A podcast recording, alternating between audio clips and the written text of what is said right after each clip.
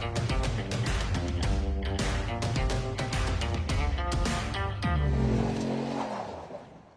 is Rob Herrod. Good morning, everybody, and good afternoon to everyone in the US. Hello, Rob. Nice to see Good you. Good morning, Judy. How are you? Or good afternoon, Judy. Good, good. Yeah, afternoon. I'm glad Yeah. you squeezed us in before you fly out to Indy. Thank you. Thank you so much. My pleasure. My pleasure. Awesome. Well, we'll get going with it. Uh, uh, Rob, first of all, thank you for your time. We know you're extremely busy right now and uh, halfway around the world as well. Yeah, good morning. Uh, good afternoon to you, Brad. Uh, yeah, busy day. In a couple of hours, I've got to jump on a plane and fly to Adelaide for the final, uh, the finale of Supercars for 2022, which is, has been a big season for us. And uh, I'm there till Monday. I fly home Monday afternoon and Tuesday morning. I'm on a plane to fly to the Indianapolis to the PRI show, which I never like to miss, and I've never missed one yet apart from the uh, COVID COVID year. Well, we'll be happy to have you over here for sure. Um, Rob is the, uh, the the CEO and managing director of Herrod Performance, and uh, you mentioned the Australian V8 supercars before you came on. Francis was saying you build all the Ford engines uh, for V8 supercars, which uh, again, when we draw comparisons to the the Doug Yates, the Carroll Shelby of Australia, uh, you, you're you're pretty deep in not just Ford, Ford Mustangs, and everything else. So, kind of give us a little bit of an overview of what you do and uh, everything that Herrod Performance does. I know it's a lot. That could take up to an hour, Brad. But look, to give you a bit of an idea, my, my main business in Melbourne is, is Herrod Performance. And then up on the Gold Coast here, where most of the supercar teams are, I have a business called Herrod Performance Engines, which we currently do the engines for the two supercars that Dick Johnson Racing run. Most people would know that as the old, it was called DJR Team Penske when Roger Penske was involved. So I have the privilege of working on the engines that you know, actually, my engine shop is the old Penske engine shop. So we currently do those, but there's big changes happening in supercars for next year. Um, it, it, it's a it's a big overhaul. We're going to a new car, which they call Gen Three. We currently run the Gen Two supercar. This has been a probably a three year build up of uh, coming to this Gen Three supercar. And the nice thing is, I was I was approached by Mark Rushbrook um, to take on the engine program to develop the engines for the Gen 3 supercar. So I work hand in hand with the Ford racing crew in, in Dearborn, which it's, it's a daily and weekly, couple of times a week, Zoom conferences and so forth.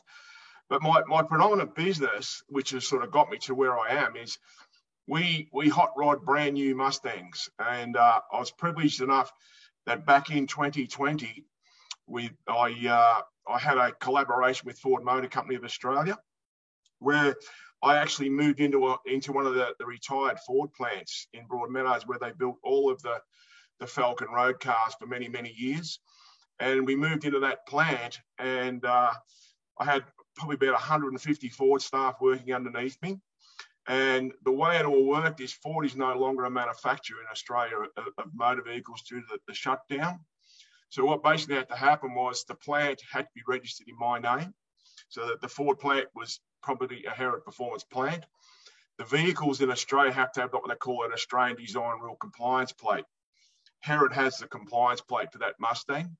So we set out and we we basically put together 500 supercharged Herrod slash Ford R spec Mustangs uh, that were built on a production line. Nothing like you would see building in a, in a hot rodder's shop or whatever. It was a full on production car. And it was, it's the biggest box I could ever tick, something in anyone's dreams that you would never think you would ever do to have your own production car with Ford. Uh, it's pretty, it was pretty full on. Was a lot of years of hard work to get to that stage. Um, but but now like my, my business in Melbourne just thrives. We, we, we've done these 500 cars. They were sold to every Ford dealer in the country, uh, fully backed and warranted by Ford Motor Company of Australia.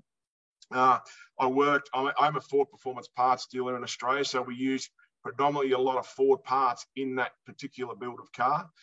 But it was a it was a big chore to get this car. We can all say, hey, we can put a car together and we can go and drive it. But to try and get a car on a production scale to get it through Australian design rules to meet all the emissions, all the tailpipe emissions, noise emissions to meet Australia, which is so much more stringent than the US, was a big chore. It was a huge chore that once we reached that stage where Ford said, hey, we're hitting the button, we're going to go with this, it was a relief off my mind because it was a lot of hard work. So then from there, from there, I when that was over, I actually moved to the Gold Coast to see my daughter have, have a baby. And it was at that stage I needed something to do each morning. It was when it was through COVID. So I must say, through that build of that aspect, it was damn hard because it was the start of COVID, and just getting parts from the dock to the Ford plant was a problem. Everything we hit was a problem, but once we got up and rolling, we got through it. So stepping forward again after the after the the build, my daughter's having a baby. I moved up to the Gold Coast to see her, and in the end, I never moved back to Melbourne. So basically, what's what happened was I'd go out to Dick Johnson Racing every day because Dick's been my friend friend forever through my Ford connections, and they had a little bit of turmoil going in there. One of the, one of the main owners of the build of, of the uh, of Dick Johnson Racing was extremely ill, and he's a very very good friend of mine. And I basically stepped into the general manager role of Dick Johnson Racing to help and assist my good friend who wasn't well. And it was through that, with me being up in the Gold Coast, near the end of 2021, I was approached that there was issues with this Gen 3 engine program that we that we were working on for these cars. Um, and would I step in the role and take over and do the development of these engines? Which I thought, well, why not? It's going to be a very, very good uh, good promotion for my road car business, which which my, my shop is just chock a jam full of brand new Mustangs waiting to be modified and, and being modified at the moment. But it, has been a it's been a big big thing for me. I, I, tell you, like to be as Francis said, they, they they rate me as the as the Doug Yates of Australia. When I was doing the aspect, every TV interview I done, every magazine issue I done, even in the US, they compare me with Carroll Shelby. And one of the things that come out of it when I'd done that was I was sort of said to me, told me by a very, very good friend high up at Ford. They said, You're very, very humble, Rob. You don't understand what you've done. So, what do you mean? And I said, Well, in the history of Ford, there's only two people who've had a proper collaboration and a production line car, and that's Shelby in the late 60s and Herrod now. So, it's a, you know, I've done a lot of things in my time, Brad.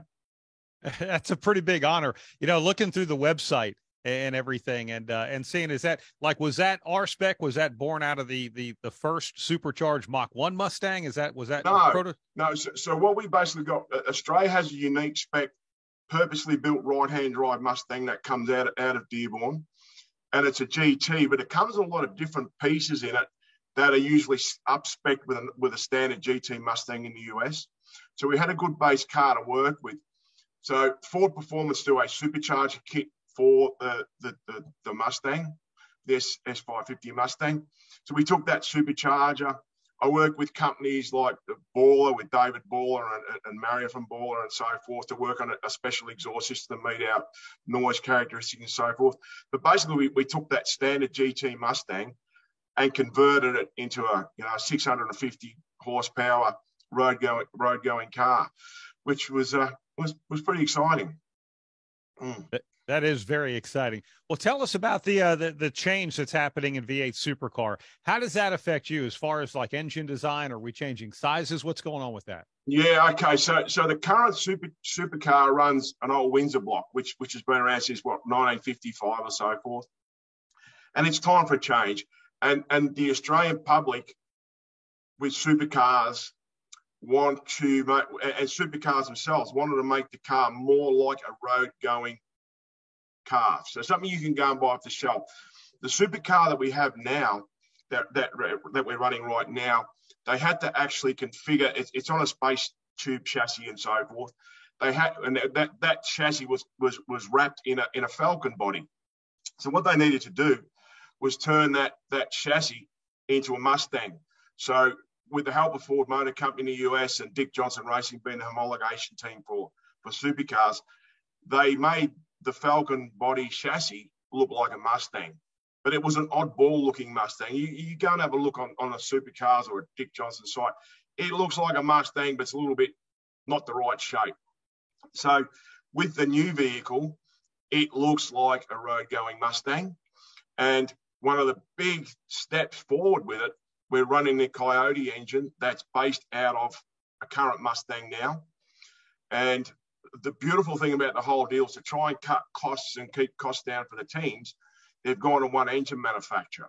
And that engine manufacturer is Rob Herrod and Herrod Performance Engines. So what happens next year is every Mustang supercar that runs that's a Ford will run a Herrod controlled engine. So it's it's been a big step. It's been it's been a lot a long long haul. We're still working on it. It's been a it's been a hard chore through COVID with getting getting components like coming up with a design. Like we, we basically work off the the the Coyote five liter. We're using a 5.2 block, but we've actually stroked it out to 5.4. We use a lot, a lot, probably I would say 80% genuine Ford components in that engine. The, the rest 20% is what we've had to develop for the engine. But it makes around unrestricted 630 horsepower. To give you an idea, the, the current supercar engine is around $150,000 pre-COVID to put together. This new engine will go to the teams at around $64,000. So there's huge savings on the engine. The current engine does around 4,000 kilometres and needs a rebuild. We're working on that this new engine will need a minor service at around 5,000 kilometres, which won't, won't be expensive, and a full rebuild or replacement engine at 10,000 Ks. So it's, it's really chopping the cost down to the teams to run these run these cars with, with, with this engine. And it, it's it's it's a beautiful engine. Like to see a proper Mustang engine in a Mustang, and the way we put this thing together, I'm very very thorough with the way I do things. It's a little one percenters that all add up that make this engine right. But aesthetically, it looks right as well. Like you look at it and it, it does not look like it's a race car engine. It looks like an engine out of a current Mustang. Like it runs a, a Mach 1 or a bullet style GT350 inlet manifold and throttle body, where the previous one run, run an eight trumpet throttle body, which was you know a lot of work and a lot of expense. This thing runs the factory inlet manifold, uh, factory cylinder heads, which are CNC ported, a 5.2 block, a lot of internal changes we've made to keep the reliability. But you know, it, it, it's just like look you look at it and it's it you know it's a, it's a Mustang engine. It's pretty cool. That is really, really cool. Uh, put it into perspective. When you say 5,000 kilometers, uh, 10,000 kilometers, how much of a season is that? Uh, it, what, what, we, what we feel is we had Bathurst in October, which is our big race. Every, most people, most people in the US all talk about Bathurst. We feel that we, we're building two engines per car, so they'll always have a spare engine at the track with them. But what will happen is the teams will run, I would say they'll run the one engine through to Bathurst, which is in, in October, and then they'll put their second spare engine in. And then that engine that's come out will probably come back for service and so forth. So it, it, it, it should get through, an engine should really get through a whole season, which, which is pretty cool. Wow, that is pretty amazing. So, how does this, you know, with everything that you're doing, how does it work at the track? Do you have an engine yeah. tuner with each car? Um, do the yeah, teams so, do that? No. So, so what happens is Herrod, Herrod will supply two techs at the track at, at each round, either one or two techs, and we'll we'll we'll be segregated. Where I've been predominantly, I've always been a DJR guy. I'm now the Ford engine guy. We'll be in another room with our monitors and so forth watching all the health of the engine, making sure the engines are all running fine and, and monitoring things. If there's issues, we will go and talk with the teams. We'll advise the teams on what to do. The teams cannot touch the engine. They cannot touch the tuning. They can't do a goddamn thing. They, they, they put that engine in the hole, they fire it up, and that's it. If something goes wrong with it, it's got to come back to Herrod to be inspected and looked at. And one, one of the one of the really really cool things about the whole deal is is that we'll dyno our engine in, a, in our dyno at, at HPE. And then once we're finished, they go into a case and they get sent to the supercars dyno facility. And the guy there, the team there, they will dyno every engine, and I will not know where what engine ends up where, which is pretty goddamn cool. It's like everyone's going, "Oh, you'd be doing a better engine for DJR." What? No, we, we can't do anything of the sort. We, we don't know where those engines are going until they end up at, at that team, which is, like which is that. pretty fair. Pretty fair. It's it's really good. And one of the, one of the most um, one of the things that's really good for us is we're up to like dynoing engine number seven at the moment. We've got to supply 22 engines overall, but we need to get 11 engines to the teams before before the series starts. They've got to start testing, so they need they need seven engines basically straight away for when they get their to get their cars put together to go to a test day.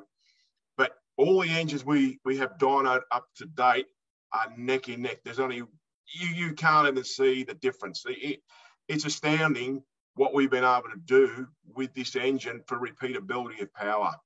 It's it's pretty cool. Yeah, that is incredible. I was going to ask you if there was, you know, if you sort of had your own horsepower rule, or maybe the series does that. They're all going to be No. within.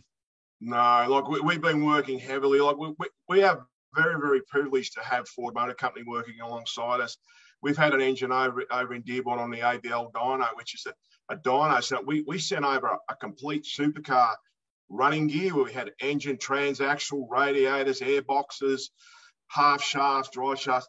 And this this thing run on this AVL dyno, it's amazing to hear. If I catch up with you over, over at I'll show you a little video but you can hear this thing running up and down the gears, going around tracks of Australia, and they run that thing constantly, and uh, it's pretty cool. But just the, the the input that Ford has had is is just fantastic. I'm absolutely blessed to be working alongside some pretty cool engineers and so forth at Ford Racing.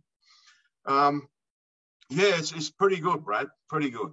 Yeah, no, it sounds uh, like a pretty amazing thing, and the fact that you know, look, in racing, um, things are always going to be more expensive than what you think. Things are always going to continue to rise in cost. But if you guys have found a way, and if the rules have found a way to save these teams as much money, by comparison, if you're saying they could basically run out the season with this, what have they been doing up until now? How long have these engines been? Four Lasting. 4,000 4,000 kilometers has to have a full rebuild, which is probably about twenty-five to thirty thousand dollars per rebuild. Wow, so a hundred and twenty thousand dollar engine, twenty five thousand dollar rebuild.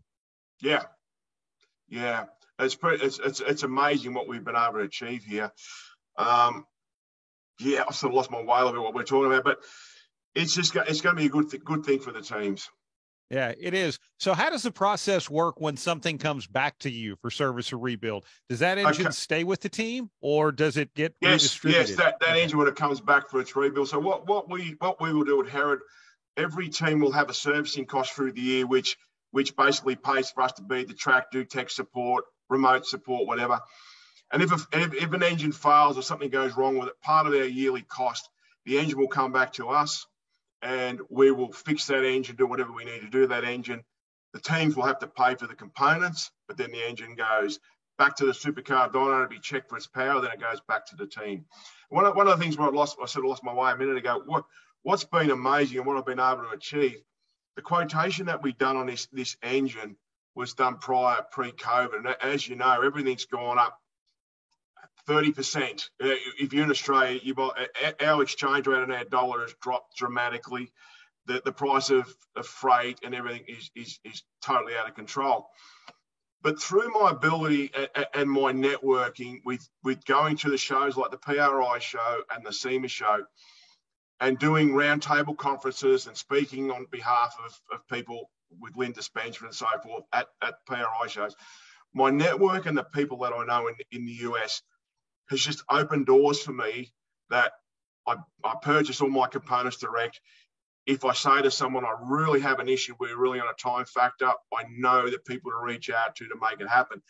And what's been amazing is I've been able to keep the cost of the engine at pre-COVID price, which I'm pretty astounded at when I when I when I look back. The, the rest of the car has skyrocketed, but I think through my knowledge and my ability and what I can actually do, and, and I have to say, it's all through coming and going and meeting people like yourself, Francis, and all the team at PRI. It, it's it's that that's made my life so much easier and why I could never miss the PRI show. Wow, that's fantastic. You know, eh, beyond the engines with the race cars and everything, I mean, obviously here on our side, uh, on the NASCAR stock car side, just went through a big change uh, this past season. And of course, the next gen car gets compared a lot to the Australian V8 supercar uh, in the type of construction and everything like that. How, how different are things going to be? Is this an update or is this more of a wholesale change? This is a whole, every nut and bolt change it's the supercars in the history of supercars and Australian racing has never seen a change in a car like this. It is it is huge. It's a huge undertaking. Uh, I, I, feel for the supercar um, engineers that work at supercars that are organising all this. Due to COVID, due to everything, everything has become a problem. The world is in turmoil, and they're trying to work through it. And and credit where credit's due they, are going to deliver a, pretty spectacular product, which is huge. You know, as I say, it's never been done on this scale before. It's in every nut, every bolt, you you name it, it's changed. It's a complete brand new car.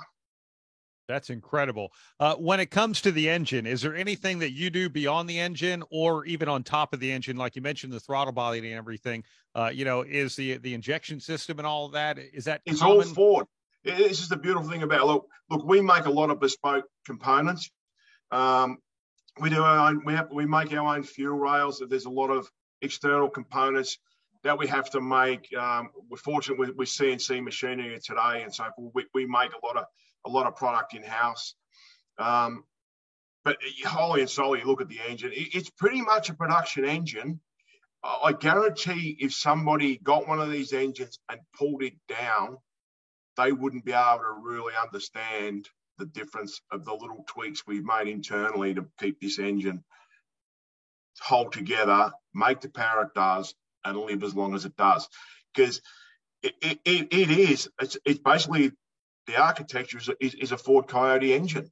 Yeah, but we, we've, we've spent thousands of hours perfecting this engine, working alongside Ford and making this engine where it's going to live you know, and, and I, I, think what will happen at the end of the year with the engine being so cost effective, I don't think the teams will actually want to send that engine back and have it have it rebuilt. I think what they'll do is they'll sell it to someone to put in a road car and just buy a new engine.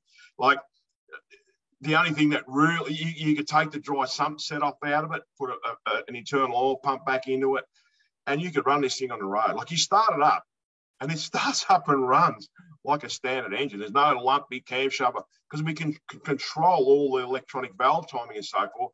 We've got 32 valves, four camshafts.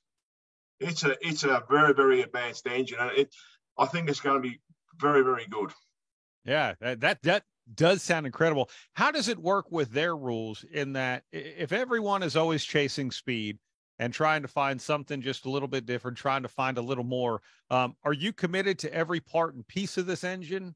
For the season? Yes. If you want to do something new, can you submit? No, to- no, no. Like every change that we does has to be homologated by supercars. So, like even now, we're we're working on, you know, the other the other side is Chevrolet. Chevrolet are running running an LS engine. They're running a 5.7 engine. Ours is 5.4.